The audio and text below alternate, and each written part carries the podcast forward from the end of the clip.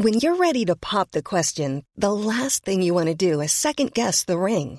At Bluenile.com, you can design a one of a kind ring with the ease and convenience of shopping online. Choose your diamond and setting. When you find the one, you'll get it delivered right to your door. Go to Bluenile.com and use promo code LISTEN to get $50 off your purchase of $500 or more. That's code LISTEN at Bluenile.com for $50 off your purchase.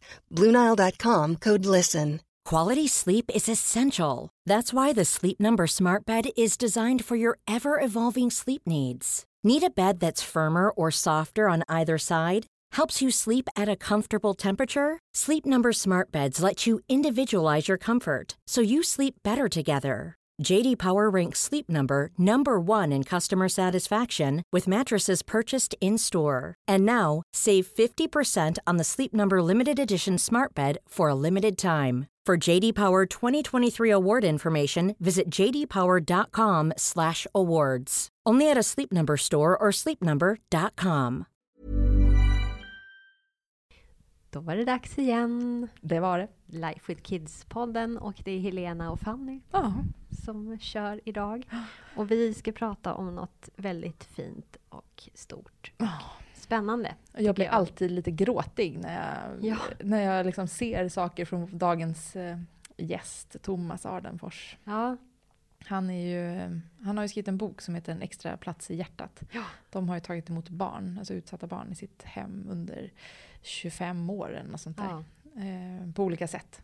ja. Och det är ju... Familjehem och kontaktpersoner. Vi ska reda ut alla de här ja begreppen. men vi måste nog reda ut det, för det är så himla mycket så här, jourhem, kontakt, familj, Ja, fosterbarn. Alltså vad, vad är vad här liksom? Mm. Och jag tror att vi är nog många som har tänkt och känt att man skulle vilja göra någonting Mm. eh, för att hjälpa till. Och, eh, men att man fastnar på något sätt i att har vi tid och har Mm. vi plats? Har vi råd och har vi ork? Och Mm. Det finns så mycket annat som dyker upp i vardagen och så blir det inte av. Men jag tänker att eh, efter samtalet med Thomas eh, nu i eftermiddag att vi kanske kommer lite närmare Beslut, beslut, handling, eller handling från liksom. tanke. Mm. Ja, för jag, vet, jag tänker ju det varenda gång jag ser någonting från Thomas i, i sociala medier. Alltså att de väntar på ett eh, nytt jourbarn eller Ja. att han skriver att han har varit ute och pratat om boken eller föreläst och sådär. Så bara, Herregud vad vi borde göra något. Eh, även om man kan ju känna att man har haft så här, upp över öronen med blöjor och välling och sådär. Men det känns ändå som att nu är mina yngsta snart tre, Edvin är fem. Blöjorna är borta! Det måste jag ändå det säga. är vi glada Det måste för. jag ändå få säga. Åh! Efter Blöjpodden. Efter Blöjpodden, de är borta! Ja, bra jobbat. Ja, jag är stolt över eh, oss och Oskar. Ja, Ja, Vera också. Fast Vera gjorde ju någon egen, nu blev det här en blöjpodd, men Ja. jag måste ändå få berätta det här känner jag. Det är Det är, ändå en uppföljning Ja. av en tidigare podd. Nej men Vera slängde ju blöjorna själv där helt plötsligt. mycket Eh, imponerande. Ja, det var faktiskt imponerad av henne, Mm. tycker jag. Eh, och sen, eh, ja men typ på en söndag eh, eftermiddag. Och sen på måndagen så, så ville hon ju inte ha blöja. Nej. Bara, ska du gå till förskolan utan blöja? Ja, ska jag. Trosor? Ja. ja. Och sen har jag gjort det sen dess. Ja, Och det har gått bra. praktiskt. Det är så man önskar att det skulle vara. Ja, det var två olika Med- tror jag. En på förskolan och en på så vägen hem. Vi stod utanför dörren och bara “mamma jag är kissnödig”. Och sen så hann vi liksom inte riktigt Då in. vet man att det är bråttom. Ja, väldigt Ja. bråttom. Oskar är lite mer av en utmaning. Men vi körde en fredag, lördag, söndag. Ja, Eh, Och han är också på förskolan utan nu. Heja. Ja. Gud vad duktigt av Ja. alla. Och tack snälla Sofia också för eh, all inspiration i Mm. podden och boken. Verkligen. Ja, tillbaka till Till dagens Thomas och Thomas bok. ämne. Mm, Ja. Thomas bok. Eh, Det, de har ju tagit emot eh, barn och unga i väldigt många år. Mm, Så att han är ju verkligen en veteran på området. Mm. Eh, Men jag vill ju liksom veta lite också, finns det något litet litet där man kan börja kanske? Ja. Så att det inte känns som, ett, som att man ger sig in på något väldigt stort åtagande. Nej, det är kanske är det som skrämmer många, inklusive mig. Mm. Att det, Ja, men det, känns som, det känns som att man tar ansvar för någon annans liv. Liksom. ja, och att det, kan bli lite övermäktigt Ja. när man själv så här, "Åh, jag jag ta hann mig inte själv?" sno ihop den här middagen. Hur skulle jag liksom Ja. kunna erbjuda någon eh, någonting? Ja. Jag tror nog att Mer. om man eh, tittar på våra liv så utifrån så har vi nog vi har det ju väldigt bra, det måste man väl ändå säga. Ja, men Vi- precis. Det jag borde ju finnas att det en plats finns att ju dela med oss. förmodligen en, en trygghet där som säkert saknas hos många. Ja, nej men det jag höll på att säga innan jag kom in på blöjorna, det var ju bara så här, nu har vi kommit ur blöjträsket. Ja, exakt, exakt. Och då känns det som att snart eh, det finns lite mer eh, Lite mer luft i systemen. liksom. Ja men det är inte lika mycket, det är mycket omhändertagande såklart ändå med tre ganska små barn. Men det, ja, det känns ändå som att eh, livet är på väg att eh, underlättas lite, Ja, eller man ska Så säga. då ska vi göra det knepigt igen. Nej men då kanske Nej, man men- kan dela med sig lite av... Ja, men verkligen. Och jag tänker att det skulle kunna vara bra för ens egna barn också. Eh, Ja det tänker jag på ofta, vilken skyddad värld de lever i. ja, Det är ganska Och- så här, i alla fall på våran eh, förskola eller där, där vi bor, att det är ganska så här, ja men alla ser ungefär likadana ut, alla jobbar med ungefär samma saker. Eh, Och de lämnar ju knappt kommunen liksom. nej, visst. Ehm, ja. Så det är klart att de behöver också se en annan verklighet. Ja. Det ska bli väldigt, väldigt spännande. Och vi behöver ju inte snacka så mycket mer, Nej. tänker jag. Vi Vi, vi drar åker och till träffar Thomas. Thomas. Vi vill höra Ja. mer. Ja, hej så länge! Hej!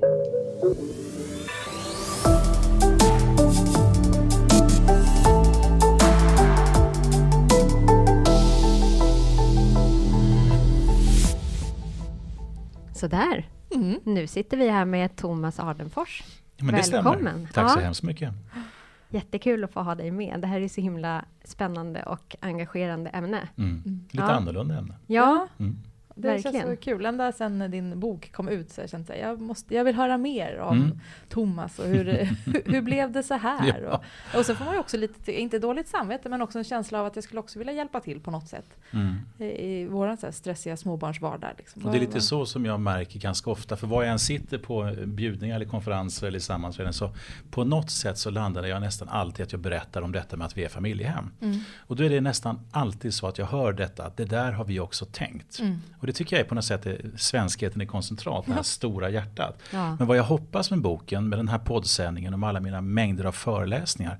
Det är att jag ska få några till att gå ifrån den aldrig så vackra tanken till handlingen. Och det är de finaste mejlen jag får som jag sparar i en speciell mapp i min dator. Det står det så här oftast då att jag hörde dig på föreläsning, anmäler mig till socialtjänsten, nu ska vi få vår första placering. Eller jag läste din bok, anmäler mig till socialtjänsten, nu ska vi få. Då känner jag, ja men då kanske det var någon mening med att jag trampade runt här på jorden då. Att jag fick loss några till att öppna upp sitt hem för utsatta barn. För det är ju egentligen det det handlar om. Verkligen. Ja. Men vi kanske måste, du måste ju börja med att berätta, vem är du? Ja men det är en väldigt bra fråga egentligen. Vem är man egentligen? Existentiell Existentiella fråga. frågan. Eh, I grund och botten så är, kan man säga så här då, att jag är politiker mer eller mindre på heltid. Mm. Författare och föreläsare. Men först och främst så är jag familjens pappa. Mm. Därför att utav alla hedersuppdrag jag haft i livet så är det här det finaste jag någonsin har haft. Så sen den 26 januari 1994 så tar min fru Susie hand om barn som samhället bedömer av ett eller annat skäl inte kan bo hemma hos sin eller sina eventuellt biologiska föräldrar. Så där har ni min vardag. Och på frågan hur många barn jag då har så brukar jag säga att jag har alltid fyra barn hemma. Varannan helg så är de fem. Ganska ofta så är de sex stycken, det är de just nu. Fast i hjärtat så har jag över 30 barn. För det är över 30 barn som under en lång tid eller kortare tid har bott hos oss under alla dessa år. Och om jag lever och har hälsan så vill jag komma tillbaks till den här studien på min 75-årsdag och säga att det är fortfarande lika roligt. För så känner jag, jag fyllde 50 för ett par veckor sedan. Jag vill hålla på med det här i minst 25 år till. Hur kom det sig att ni eh, tog det beslutet från början då? Inför 26 januari Ja, dels tror jag att det 94. man blir nog präglad väldigt mycket av sin uppväxt. Mina föräldrar, som är två av mina absolut största förebilder, de eh, fostrade sju stycken barn. Jag är äldst av sju syskon. Mina föräldrar hade verkligen inte speciellt mycket medel. Men de lärde oss från barnsben att det handlar inte om hur mycket du har. Utan om du med det du har åtminstone kan göra någonting lite bättre för andra människor. Så jag är uppväxt med föräldrar som hade ett öppet hem. Föräldrar som brydde sig mer än de behövde göra. Och det gjorde ju att grannungarna hade inget roligare ställe att hänga på än hemma hos oss. Grannarna och släkt och vänner som hade utmaningar i livet kom till mina föräldrar för att få stöd. Det var inte alltid så att mina föräldrar kunde ge allt de behövde men de kunde ändå stötta dem till att komma bättre fram i livet än vad de kanske annars inte hade kunnat gjort.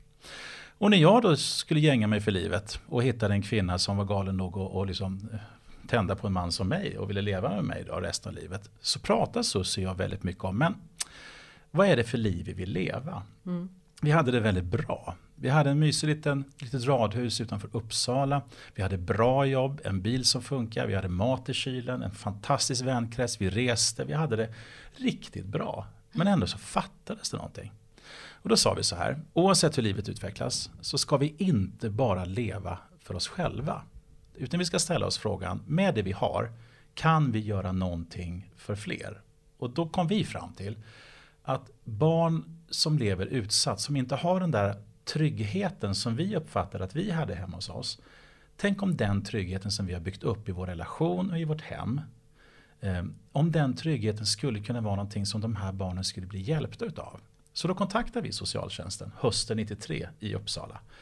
Och än idag så kan socialsekreteraren som tog emot det samtalet påminna mig, för jag har fortfarande kontakt med henne, hur förvånad hon var.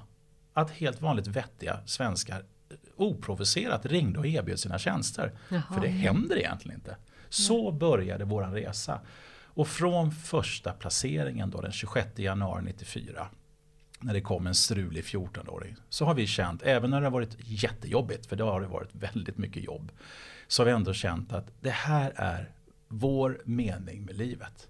Att de här barnen under sin korta eller långa tid hos oss har fått referensramar som kanske gör det lite bättre för dem. Givet sina förutsättningar i framtiden. Det var Wow. väl en sammanfattning sådär ungefär. Lite Ja. mångordig kanske. Nej, Nej, verkligen, verkligen inte.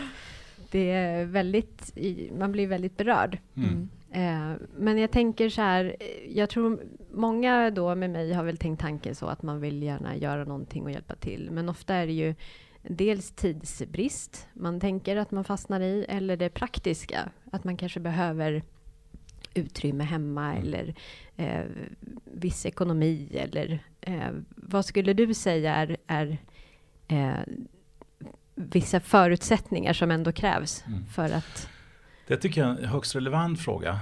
Och jag tror man kan sammanfatta det lite grann så här att när socialtjänsten som ju är en myndighet som ju för let's face it, om jag säger fosterhem så har alla i Sverige hört det begreppet. Men nästan ingen vet vad det är. När hör eller läser man om fosterhem? Det Ja. när det skiter sig. Ja, när när det är någon, någon svingubbe som har förgripit sig på några barn nere i Blekinge eller Upplands Väsby eller var det har stått senaste åren. Annars så, alla kan begreppet men ingen vet vad det är. Så det är klart, vi hade också fördomar. När Helena socialsekreterare skulle komma hem till oss för första gången i december 90 93. Och jag tog en dag ledigt från jobbet. Jag putsade alla mina porslinsfigurer. Jag städade helt maniskt. Så, så jag hade hört av en mäklarpolare att man ska nog grädda lite bullar så det luktar lite hemtrevligt. Ja. Alltså vårt hem var ju som taget ur en Mitt hem och min trädgård eh, inredningstidning. ja. Liksom. mäklarannons. Ja, liksom. verkligen Ja. sådär. Innan det fanns Blocket så var det här Blocket-annonsen som man bara sögs till. Men när Helena kom hem till oss så noterade hon inget av detta. Hon gick inte runt med sina vita handskar och drog, drog längs med tavelramarna. Hon tittade liksom inte i våran eh, kalsonglåda och kollade om allting låg rätt vikt. Inget sånt. Utan vad hon var ute efter. Det var och bullarna i sås- ugnen. Ja, just det. Precis. Passade tema för den här podden. Ja, ja. Nej men alltså vad var jag ute efter? Vad, vad, vad SOS grundläggande, det finns mycket mer, men grundläggande ute efter det finns en trygghet i det här hemmet. Mm. Som de här barnen skulle må bra utav. Sen, sen i takt med, med åren som har gått så har ju staten blivit bättre på att utreda de som ska ta emot barn. Mm. När vi började var det ganska risigt med det. Det var det några registerkollar som gjordes. Men egentligen handlar det om Finns det en grundläggande trygghet? Eller som jag valde att namnge i min bok, en extra plats i hjärtat. Finns den där? Då kan man stå ut med att det inte är perfekt städat. Mm. Men grundläggande måste den tryggheten finnas. Och jag tror att den som lyssnar på de här, den här podden, de många som gör det och ni själva som funderar de här banorna. Man ska börja med att ställa sig frågan, men jag kanske inte kan ta emot en strulig 14-åring med narkotikaproblem hem nu. Men kanske att jag framöver skulle kunna var tredje helg öppna upp mitt hem för en sexåring. En sexåring som skulle må bra utav att få komma någon annanstans varannan, var tredje helg. Inte för att leva lyxliv. För det får vi komma ihåg att även om ingen av oss kanske är jätterika så är det lyx för många av de här barnen att vi har det så pass bra som vi har det. Det handlar inte om att ösa presenter över dem. Det handlar om att leva ett helt vanligt familjeliv med allt vad det innebär. Kan man tänka sig att göra det varannan, var tredje helg då kan det faktiskt vara det som avgör om den 3, 4, 5, 6, 7, 8-åringen får en bättre referensram för vad livet är eller inte. Så lite, så begränsad insats kan alltså få dramatiska konsekvenser för det barnet när det växer upp. Vi pratade lite innan här också att, och då sa du att ni har valt nu att bara vara jourhem. Och det finns ju väldigt mycket olika liksom, kategorier eller olika mm. liksom, grad av engagemang. Och det som du säger nu med varannan var tredje helg är ju en sak. Jourhem är något helt annat. Mm. Alltså det finns ju massa olika. Vi kanske ska reda ut. ut vi reder ut begreppen lite tror jag. Eh, först och främst att vara kontaktfamilj eller kontaktperson. Det är att du gör ett jobb lite nu och då. Vi har en supermysig liten kille som kommer till oss varannan helg. Och har gjort det sedan i juli 2009. Mm. Han är ju som en bonusson för mig och för Susie. Så är det bara. Mm. Just det. Så vad SOS gör då, socialtjänsten, alltså, det är att de lägger ner mycket tid på matchning. Och fundera lite grann, hur ser det ut i din familj nu? Nu har ni anmält er och så går ni en utbildning och så ett år senare är det dags för placering. Då funderar man mycket på hur passar det in? Liksom, hur passar det in hemma hos er? Hur funkar det med eventuella barn, eventuella mm. partners och, och, arbetstider och annat? Mm. Så där är ju chansen stor att man får en placering som faktiskt passar in rätt bra. Mm. Det andra begreppet det är då det man kallar för familjehem. Det som i vardagstal är fosterhem. Det är egentligen att ett barn kommer till dig för att stanna. Jag sa att jag har fyra barn. En utav dem levererades den vanliga vägen, visserligen via akut kejsarsnitt men ändå. Mina tre döttrar, de är ju levererade per stork. De kom ju till oss när de var sex veckor, sju veckor respektive tre månader. Idag är de 20, 17 och 15 år. Mm. De är mina döttrar döttrar. Det är ju inget tu tal om annat. Nej. Jag har inte någon genetisk koppling till dem. Men snälla någon alltså. Våra band är mycket, mycket starkare än bara att vi råkar ha en genetisk koppling till varandra eller inte. Mm. De är mina döttrar. Ja. Så att vara familjehem det innebär att ett barn ska stad, du ska vara ansvarig för dess stadigvarande fostran som lagtexten säger. Du blir alltså mamman eller pappan. Eh, sen har du då begreppet jourhem och det är det vi har bestämt oss för sedan de senaste tio åren att vi ska satsa på enkom. Det är att du tar emot ett barn lite grann som en akutmottagning. Rekordet för mig är från det att SOS larmar och säger vi måste placera mm. till barnet kommer hem så är mitt rekord en timme. Oj. Jag satt i fullmäktige i Sollentuna, fick bara berätta för mina partikompisar där, sorry jag måste dra och de vet om mitt upplägg så ja. då mm. drog jag. Mm. Till andras förtret, men jag drog i alla fall. Normalt sett två till tre dagar. Och då är den stora utmaningen här, du vet inte vad du får för att man har inte jobbat så mycket med matchningen. Det här är ett barn som har hämtat sin knarkarkvart. Eller där skolan har, har gjort en orosanmälan om, om, om eh, eventuella övergrepp eller, eller, misshandel. Eller av andra skäl så har barnet blivit omhändertaget. Det är det vanligaste. Mm. Då är det bråttom. Och då är det mer utav en akutmottagning som det har blivit. Där lägger vi vårt fokus nu. Men den stora utmaningen det är att just nu så bor ett barn hos oss som är åtta år. Personen i fråga kom den 2 september. På frågan hur länge hon stannar mm. är mitt svar, jag vet inte. Problemet, som också är det självklara i det här uppdraget, det är att jag har ju tagit henne till mitt hjärta till 100%. Ja. Jag kan ju inte vara en institution. Utan jag måste ju bli, från det att jag träffar henne så blir jag hennes pappa. Mm. Susie blir hennes mamma. Men vi vet inte hur länge hon stannar och det är verkligen inget man ska börja med om man ska bli. Nej, det låter Nej, som det, att det, det kan det vara... Det är inte bra. Det här liksom, när man har kört ett tag och känt att det här passar oss, mm. då kan man eventuellt hålla på med detta. Ja. På den här lite, lite mera konkreta alarmistiska nivån. Ja, det känns som att det ställs krav dels på er att kunna hantera Oj. de barn som kommer men också hantera er egen eh, anknytning jo, till alltså, dem. Och den måste ju vara eh, där. Och den måste ju finnas där ja. men också kunna hantera ett farväl som som oundvikligen som finns det där. Det är det vidrigaste av allt. Ja. Det är, tänk om den här flickan nu, som prognosen är nu, är kvar kanske fram i februari, mars. Mm. När hon flyttar, ja men då kommer jag dra ner rullgardinen och mm. bara lägga mig och grina i en dag. För då Så. vet man kanske inte riktigt vad hon kommer tillbaka till heller. Jag har ingen aning. Vi är ju ingen myndighet. Nej. Så att när hon lämnar min tröskel för sista, när hon går över tröskeln för sista gången. Så slår ju sekretessen till. 100%. Jag vet inget. Men då brukar SOS säga att då går vi in i en sorgeperiod. Så då ringer jag till SOS mm. och säger nu skiter vi där. Mm. Nu är vi slut med er. Mm. Nu vill inte jag se dig. Nu, Eller er nu, Ja. nu har de hört det i 25 år nästan, så att de liksom vet att några månader senare så, Så kommer ni tillbaka. Ja. Men vet ni, jag lovar en sak. Den dagen jag inte känner så, Mm. när en placering tar slut, den dagen ska jag sluta med att vara jourhem. Mm. Därför då gör jag inte längre något bra jobb. Då är jag en institution. Och det är inte tanken med när man är familjehem eller jourhem eller kontaktfamilj. Du ska vara förälder. Mm. Och det måste jag liksom, det slits loss en liten bit av mitt hjärta varenda gång. Men det verkar ju liksom växa ut igen. Eftersom ni klarar av det här. Ja men det är det som är, så gånger. kroppen har en fantastisk förmåga att, att hela sig men Mm. ärren är fortfarande kvar. Ja. Och därför har jag ju som en av mina starkaste drömmar det är att jag sitter i min gröna fåtölj i Häggvik på mitt kontor, där vi bor i Sollentuna, en vanlig lördag. Så ringer det på dörren. Mm. Och när det gör det på helgerna så brukar jag alltid ropa, här kan någon öppna? Och mina tonårsdöttrar får alltid en akut dövhet just då, de hör ingenting. Utan det ser ut som att jag i vanlig ordning får gå upp som jag får göra varenda lördag och söndag när det ringer på. Och så öppnar jag dörren och i min dröm så öppnar jag dörren och så står det en person utanför och så säger jag hej och så säger personen hej, är det du som är Thomas? Och så ser jag personen och så tittar jag in och så känner jag igen någonting men ändå liksom mm. Och så säger personen så här i drömmen, jag har hört att jag bodde här för x år sedan när jag var en liten bebis. Mm. Den drömmen vet jag kommer bli sann. Minst en gång, kanske fler gånger. För de kan ta reda på vart de har bott. Ja men så här är det, vi har gjort Betsos att skriva in i journalerna. Mm. För barnen kan ju begära ut sina journaler när de blir det. 18 år. D- Då står det så här, hoppas jag nu, i alla journaler. Mm. För det har vi bett om. Om du vill ha kontakt med oss igen så vill vi inget hellre. Mm. Snälla hör av dig, någonting i den stilen. Ja. Och därför tror jag att sannolikheten är väldigt stor att bland de här 25-30 barnen då Mm. som har bott hos oss genom åren så kommer det vara fler utav dem som kommer dyka upp. Och då blir det party. Ja. Ja, då blir det Vilken party. present. Nej men verkligen, Ja. vilken känsla. Vilket eh, kvitto också. Och få se vad blev det av de här barnen? Mm. För det vet vi ju inte. Men förhoppningsvis så kommer vi få se att de fick med sig någonting Ja. positivt från oss. Och kanske få spela en roll i deras liv. Det Därifrån och framåt. Tänk det vet man ju så. inte. För så är det med vår första placering. Henne har vi fortfarande kontakt med.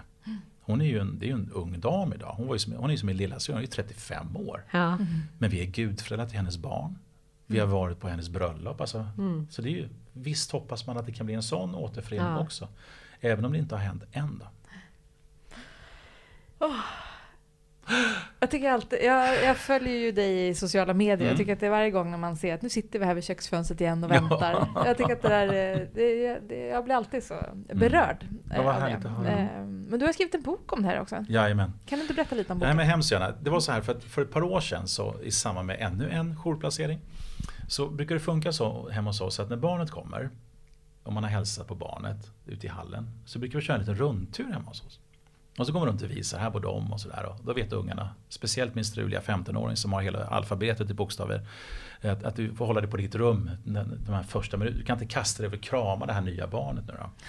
Men efter ett tag så kommer hon i alla fall ner med 15-åring. Och då är det nästan alltid så att de tar med sig, hon eller hennes stora systrar tar med sig barnet på en egen liten rundvandring. Mm.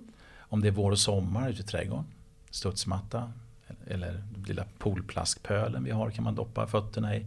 Men så har jag två stycken anställda terapeuter som är helt fantastiska. Och det är kaninen Lady och den mycket asociala katten Findus. Mm. De två djuren spelar en stor roll för de här barnen.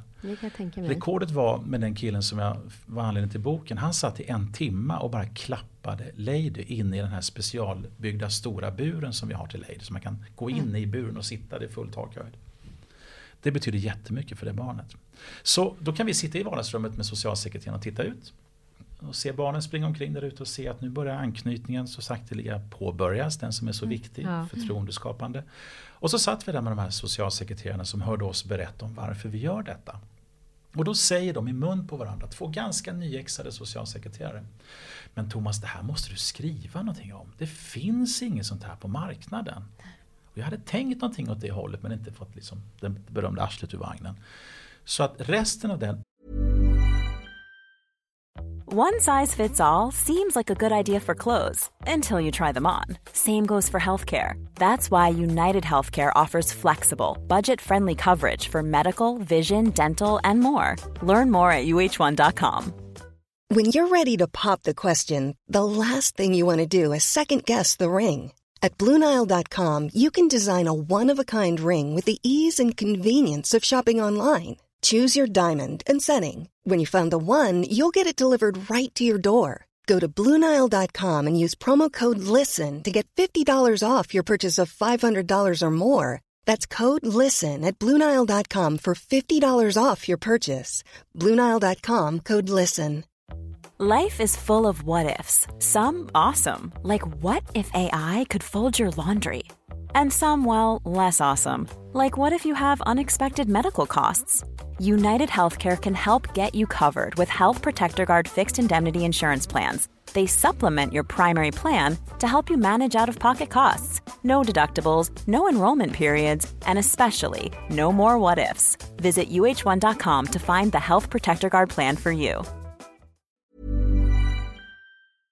Den sommarsäsongen satt jag helt enkelt in och skrev och skrev och skrev och skrev. Och så lämnade jag över det här till Libris förlag eh, efter ett tag och sa make or break, vad tror ni? Mm. Och de sa det här måste vi ge ut. Och nu är den inne på sin andra upplaga och sprids bland socialtjänster, poliser, vårdpersonal, skolpersonal Mm. och framförallt familjens föräldrar. Och ganska många faktiskt som har satt den i händerna på potentiella familjehem. Och sagt, här kan du höra lite grann Ja, om vad det är. Vad man ska förvänta sig och så. Precis. Så det är väl väldigt bra läsning om det är fler än, än vi som, som Mm. känner så här, något borde vi göra. Och den Ja. heter då en extra plats i hjärtat. Och den bygger då på 14 utav placeringarna. Ja. Det jag då beskriver eh, anonymiserat men ändå väldigt personligt. Och så beskriver jag dessutom vad jag menar också är tanken med den här podden. Livet i övrigt. För det är ju inte så liksom att livet sätts på hold.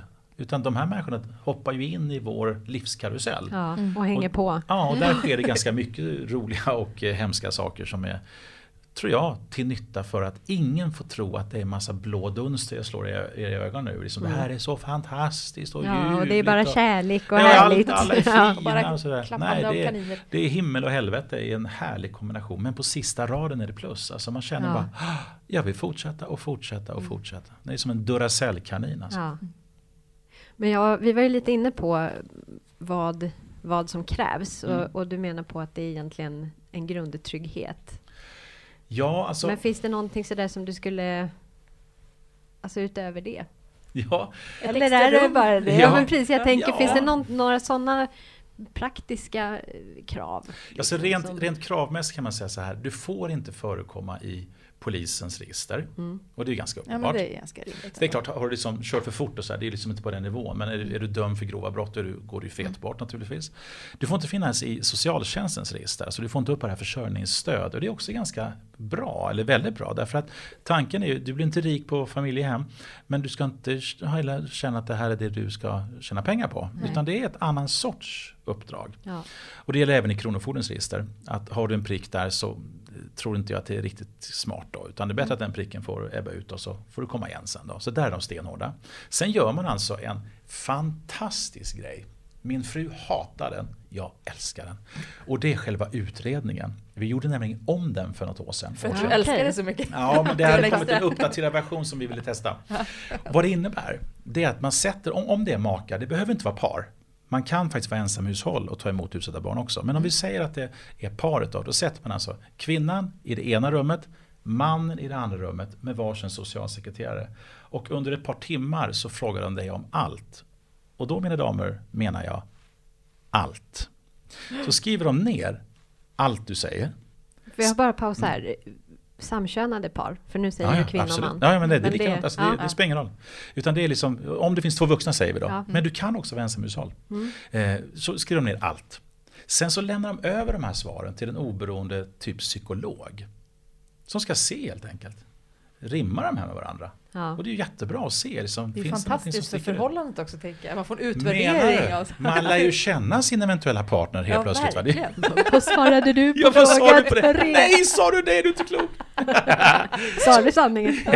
Och mitt problem är att de här ska ta två timmar, det brukar ta tre timmar för mig. Men Susie känner bara att det är fruktansvärt. Men, men tillsammans tycker vi ändå att det är väldigt lärorikt. Och det är väl bra. också väldigt bra, Det är f- tänker jag, för väldigt barnen. Så att det blir rätt Ja. match. Och, alltså, ja. Ja, den blir, blir väl som ett eh, körkort. Lite Ja, grann. men- ja, men faktiskt, Och därför faktiskt. tycker jag det låter väldigt sunt att man gör om det. Är det på er, Ja. ert eget initiativ som ni har gjort om det? Eller? Nej, utan då kom det en uppgraderad version som de sa till oss att de gärna ville att alla, även befintliga familjer, Ja. även vi som anses vara någon form av, eh, om inte experter så i alla fall hyfsat rutinerade. Veteraner? Ja men faktiskt, faktiskt. Finns det fler som er? Liksom? Ja absolut, och det är Som något av det roligaste. Ja, då. När jag är ute och föreläser så träffar jag regelbundet folk som har på minst lika länge som oss. Mm.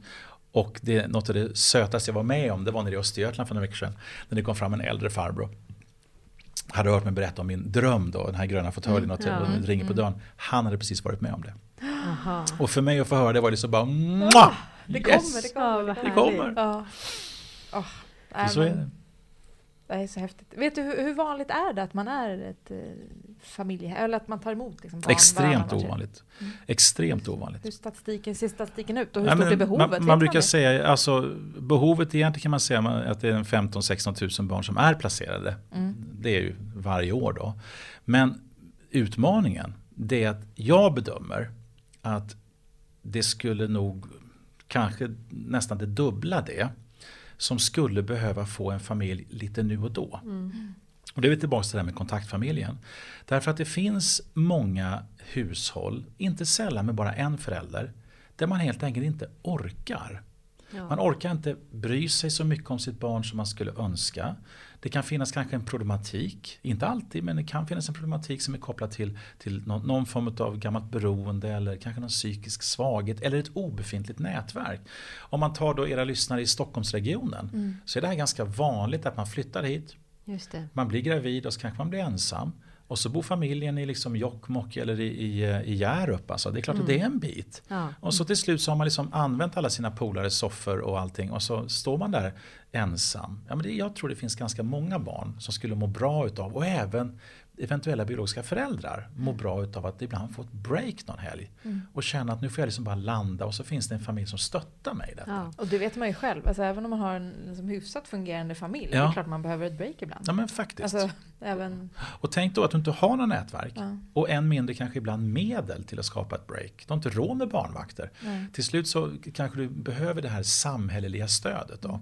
Men jag tror också det är så här, och här går jag ut på lite nattgammal is nu, får vi se om det passerar redigeringen eller inte. Eh, om du tittar på eh, ungdomar idag som lever i riskzonen så brukar jag tänka så här. Utav de ungdomarna som sitter fast i kriminalitet, i droger och i missbruk idag. Om de hade fått komma till en annan familj när de var tre år. Hur många av de barnen, eller förlåt ungdomarna idag skulle idag valt ett annat liv? Om det bara fanns en annan referensram. Ja. Tänk att du sitter i ett sammanhang där du bara har referensramen av att du är arbetslös eller du är kriminell. Men tänk om du får, får komma till ett annat hushåll med en eller två vuxna som ger dig en annan referensram. En av de vanligaste uh, udda upplevelserna när vi tar emot ett jourbarn det är att de kan inte sitta och prata med vuxna vid ett matbord. De flesta av de barnen som kommer till oss har aldrig ätit en middag vid ett matbord med vuxna. De är vana vid att sitta vid en, i bästa fall, TV med någonting uppvärmt på tallriken. Så många av våra barn som kommer till oss får vi ju träna i det sociala samspelet. Min, min äldsta dotter fyllde 20 i söndags. Och då valde hon en restaurang som vi skulle äta middag på. Och då tog vi med oss åttaåringen dit. Det blir åttaåringens första restaurangbesök. Och det är klart att våra barn är ju tränade på restaurang. Vi har tränat nästan, alla våra jourens barn har tränats att gå på en restaurang och tränats att sitta och äta och prata. Och få höra den där frågan som ni sannolikt ställer till era barn, som vi ställde, ställ- ställde till våra barn och fortfarande gör, nämligen hur var det i skolan idag? Kom du ihåg gympapåsen? Vad duktig du var idag. Tänk vilken fin teckning. Många av de här barnen har aldrig fått den responsen. Det kanske inte är så konstigt då att de hamnar i kriminalitet och utanförskap. Kanske att de skulle behövt vara hos en annan familj varannan helg. Bara för att få den där andra referensramen. Du kan leva på ett annat sätt också, tror jag. Ja. Och sen har du den andra biten som vi också får se om den passerar redigeringen. Men eh, Sommar i P1 är ett program som många lyssnar på med behållning. Ja. Förra sommaren, inte nu då 17 utan 16, så var GPs, Göteborgs-Postens eh, ledarsidas chef Alice Teodorescu. Hon Just höll det. ett helt fantastiskt sommarprat. Och hon hade ett uttryck som jag har gjort till mitt.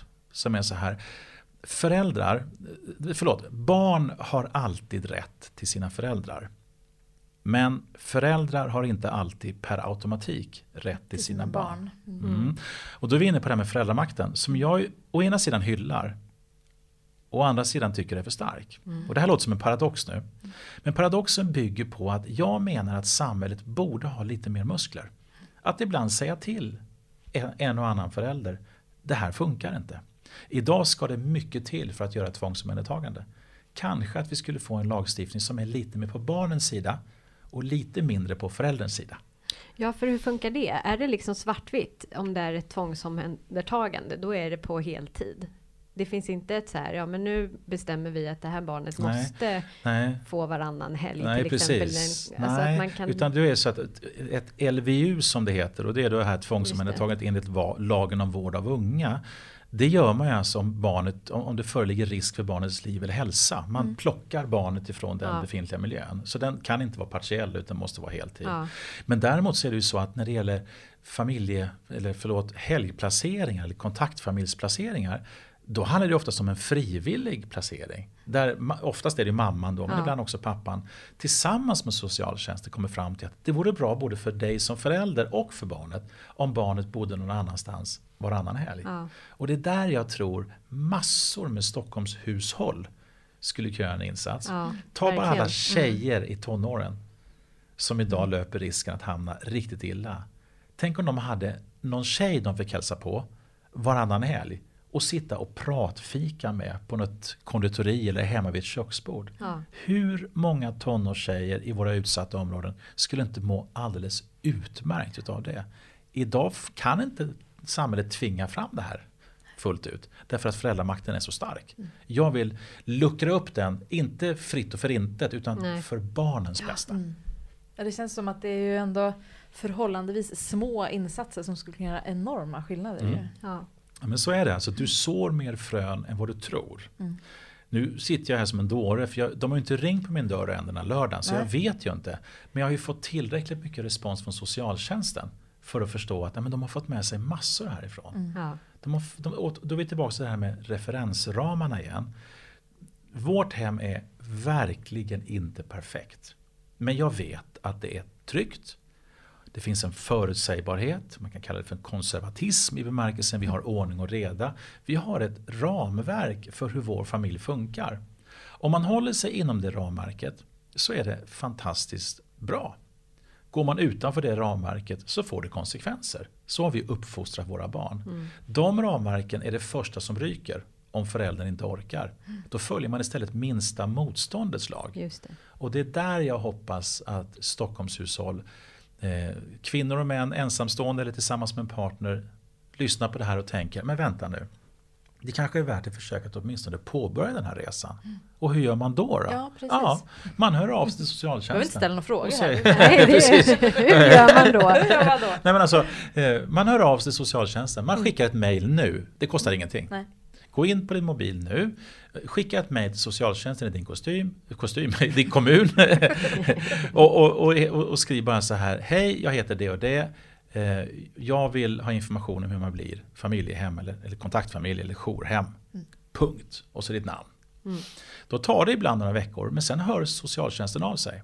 Och då kan jag säga så här, det mejlet eller det telefonsamtalet betyder egentligen ingenting i bemärkelsen att du då blir familjehem. Inte alls. Men för att du överhuvudtaget ska komma i fråga Så måste, så måste du faktiskt ta första steget. Mm. Och lite grann som du inledde med så fint, nämligen det här med att man sitter och tänker, "Ah, man har ju tänkt att man borde, Mm. just det, där har du det svenska hjärtat. Ja. Men tänk om vi kunde få, bland annat med er fina podd, Mm. några hushåll till och säga till varandra eller säga för sig själv om man, om man är ensamstående. Nej men jag vill verkligen göra skillnad. Ja men då måste du ta ett steg. Då kan du läsa boken för att få mer fakta. Men mm, det är underordnat. Det viktigaste är att hör av dig till socialtjänsten. För vad är det liksom då, om, om just där, man säger kontaktfamilj. Vad är det man signar upp på så att säga? Hur långt är ett sånt kontrakt. kontrakt? Alltså egentligen så är det ju ett väldigt luddigt kontrakt. För både du och SOS kan ju i princip avbryta den när som helst.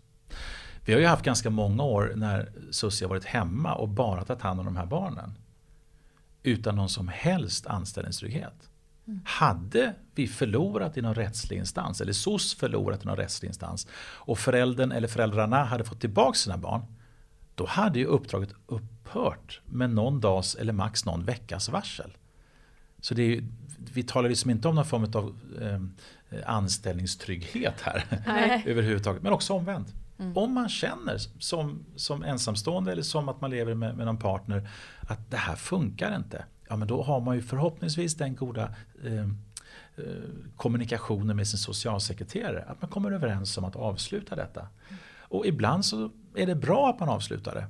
Ibland så kan man behöva träffa någon som mig som kan få stötta en från insidan. Och säga, hörru du, jag har varit med om det där också. Men det finns faktiskt en, en ljus eh, i tunneln. Och det är inte ett tåg du möter utan det är faktiskt ljuset. Eh, I bemärkelsen att det blir lite bättre. Eh, Det, det är faktiskt rimligt. Men det, det, det, är korta puckar. Man, det är inte alls säkert att man håller på med det hela livet. Men eh, oavsett om det bara blir en kort period så kan man ändå göra nytta. Om det så bara är fråga om varannan helg. Mm. Men jag tänker, ni som har ändå tre, eh, tre av era fyra barn som ni har fått placerade Ja. hos er. Hur lång tid tog det innan ni visste att de liksom var era på riktigt? Alltså för den processen känns ju också som en ganska Ja, känslomässigt jobbig Jo men process. alltså det är ju egentligen känslomässigt tortyr. det känns ju som en, en enorm känslomässig berg och Ja, allt det här ju. Ja, ja. Alltså i ett av fallen så, så har jag alltså en A4-perm som är så full av dokument. Mm. Ifrån kammarrätten och ifrån socialutskottet, ifrån äh, allt, allt, allt. För där var ändå grunden från början att ni hade, liksom, trodde och hoppades att ni skulle få behålla de här Ja. barnen. Mm. Socialtjänsten kan ju aldrig säga att det här blir en uppväxtplacering. Det är ju inte begrepp som finns. Nej. Det är liksom inte så här, det här Nej. barnet kommer aldrig komma tillbaka till sina Men om jag får provocera mig själv och er och Mm. eh, lyssnarna lite grann. Så tittar jag lite grann på hur man gör borta i USA. Mm. Nu kan man ha sin åsikt om det landet i övrigt av randiga och rutiga skäl. Men de har vissa saker som är intressanta bara för tanken. I USA har man ju så att när ett barn har varit placerat, åtminstone i vissa delstater, under ett par tre år så blir det adoption. Mm, Okej. I Sverige så finns inte det här med inhemska adoptioner. Det, det, det, finns, det inte, på, det, det, finns inte, alltså det är begränsat. jätteovanligt.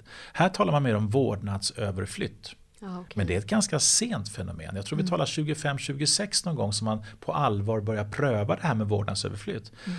Nu ska man efter, efter att ett barn har varit placerat tre år, skall man, det är ett skallkrav, pröva det här med vårdnadsöverflytt. Så det är klart, där blir ju tryggheten lite större. Mm. Att när du väl har fått vårdnaden. Men jag hävdar ju, återigen utifrån barnets bästa, att en regering borde på allvar sätta sig ner med sakkunskap och med oss som familjens föräldrar och titta på utifrån barnperspektivet. Är det inte så då att det vore rätt smart att öppna upp för den möjligheten i lagen att också pröva en adoption? Jag tror att vi är på väg åt det hållet i, i vårt skandinaviska synsätt. Att ibland, och nu är vi tillbaka till det här med föräldramakten, ibland måste vi bara konstatera detta kommer inte att funka. Och för barnets trygghet så är det bättre i sådana fall att göra en adoption, tycker jag. Nu är jag ingen Vad är forskare. skillnaden? Är det juridisk skillnad på ett vårdnadsövertagande och en adoption? Det är en väldig skillnad därför att adopterar du barnet så blir det ditt barn. Ta en sån här sak som arvsrätt. Just det. När vi då var inne på vårt eh, tredje barn så satt Susie och jag inför en längre resa vi skulle göra själva. Sommaren, vad det nu var, 99-2000 en gång där. Att då, då satt vi själva och funderade igenom, men om vi nu skulle på väg till New York för en lång helg, om vi skulle dimpa ner i Atlanten, vad händer då? Ja. Då pratade vi med en advokat och så visade det sig då, givet att den här advokaten hade rätt, vilket jag tror att han hade, att vår son skulle ärva. Flickorna skulle inte få någonting. De är ju inte, de är inga arvingar. Just det. Så då valde vi att sätta oss med en advokat och göra ett enormt innehållsrikt dokument. som fick mig att framstå som en sån här dollarmiljardär. Men det var, vi ville reglera allt. Skulle det hända, och det här uppdaterar vi en gång om året. Ja, okej. Så att vi, jag, jag skulle säga, om jag skulle trilla av pinn och Susse nu idag så kommer alltid regleras så barnen får sitt. Men sen har vi också gått igenom massor med andra saker också. Så jag tror att mina släktingar kommer säga att det är den enklaste bouppteckningen som de någonsin har varit med om.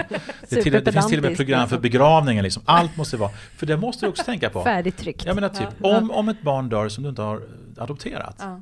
hur ska du hantera den begravningen? Alltså det finns Ja. många sådana här frågor. Men ta då hjälp av en sån som mig som har varit med ett tag.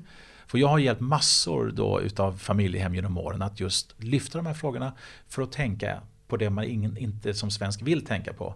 Trots att man vet att det kommer drabba alla, nämligen att vi kommer att dö. Ja. Det satt att min femåring igår vid Mm. middagsbordet och pratade om mamma kommer dö och pappa kommer dö. De kommer dö före oss, Oskar och vi. Jag satt bara nej mamma! Ja. Ja, den insikten ja men det var så här, vad nås ska ju alla. här liksom? Av. två treåringar och en femåring. Liksom. Oskar och vi har Ja. sett förskräckta ut. Och man bara, det kommer dröja jätte, jättelänge. Åh. Ja, förlåt. Det var bara att det Ja, var alltså, passus. better safe than sorry, alltså på något sätt. Och, men det viktigaste av allt, det är alltså att man förstår att, att eh, om de här barnen kommer och stannar resten av livet, så måste du tänka också rent praktiskt. Och det finns många sådana här saker som jag skriver om som har att göra med allt från, från eh, inte pensionsinbetalningar, men, men försäkringar Mm, och, här grejer. Allt måste liksom vara reglerat. Men det viktigaste av allt, det är att börja ställa sig frågan, har jag en extra plats i hjärtat så att jag varannan, var tredje helg skulle kunna hjälpa ett barn som socialtjänsten tror, utifrån allt de har lärt sig utav oss i de där utredningarna, som socialtjänsten tror skulle passa hemma hos oss. Och jag tror att kunde vi få ett hundratal familjer till i Stockholm att under 2017 fatta det beslutet, då eh, skulle det göra en fantastisk skillnad både på kort och lång sikt. Det är nästan så vi ska ta det Ja. där som slutord tror jag. Ja, För vi måste nog börja wrappa upp det här snart. Tiden gick fort här. Ja, ja verkligen. Och det är men väldigt berörande måste jag säga. Jag har fått eh, svälja lite så här gråt några Mm. gånger. Mm. Det är väldigt fint att höra dig berätta om det här. Man blir väldigt inspirerad att göra något mer Vad än att bara tänka. Mm. Mm. Och det känns ju som att det är ju väldigt många av oss som skulle ha en möjlighet att ta emot ett barn Mm. eh, som Varannan, var tredje helg. Mm. För vilken enorm skillnad man kan göra i det barnets liv. Mm. Och kom ihåg det alltså att när man gör det så har SOS mycket tid på matchningen. Mm. Mm. Så att man får inte ett barn dumpat hos sig och så är det bara lycka till. Utan då jobbar, därför tar det lite tid. Då jobbar socialtjänsten stenhårt på att se till att det här barnet tror vi på ett naturligt sätt kommer att kunna landa i er övriga familj. Ja, och jag tänker också att det är en berikning inte bara för det barnet man tar emot utan för sin egen familj. Jag ser bara på mina barn, alltså, vi känner det att vi har nog inte varit perfekta på något sätt. Men vi har i alla fall medverkat till att fostra dem till att bli väldigt solidariska samhällsmedborgare. Mm. De förstår att livet ser inte ut som det gör i hela världen som det gör i Häggvik, hemma hos oss. Utan det finns en annan del också. Och eh, höjdpunkten var nog ändå här, här veckan när vi satt i somras. Och våran 19-åring var orolig för en kompis till henne som bor i en annan del av Sverige. Och så märker man då på henne, hon är så upptagen av det här med, med, med våra uppdrag. Så då sitter hon bara och slänger ur sig en fredagsmiddag så här, ja ah, så pappa, jag är så orolig för henne. Jaha, så där, vadå då? Alltså jag tror att hon borde bli LVU-ad egentligen. alltså ja. Och då känner man, oj vad vi fostrar för någonting här. Men då tänker man, men vänta, de har verkligen snappat någonting. Ja, så jag tror nog att våra barn på ett eller annat sätt kommer sannolikt att föra vårt arv vidare. Mm. På det sätt som för dem är naturligt med sina eventuella familjer. Och det är klart att har man då inte bara kunnat hjälpa andras barn utan också kunnat fostra sina egna till att tänka ett steg till, inte bara en god tanke utan också lite action. Ja, men då kommer jag nog kunna sluta mina ögon som en 123-årig fräsch gammal gubbe och känna ja, det här livet var verkligen värt att leva. Och du vet precis hur begravningen ser ut, för det har du ett schema för. Det finns papper på det. Ja, det är fantastiskt. Vad skönt. Tusen tack Thomas. Jättetack. Vi är så glada Tack att du snälla ni. ville och kunde vara med. Det är jättekul att prata med er. Mm. Tack snälla. Och till er som lyssnar så säger vi ju att vi hörs nästa vecka Ja, på ett helt ni, annat ämne. ja, har ni några frågor så mejlar ni podcast at lifewithkids.se. Mm. Hej då! Hej då!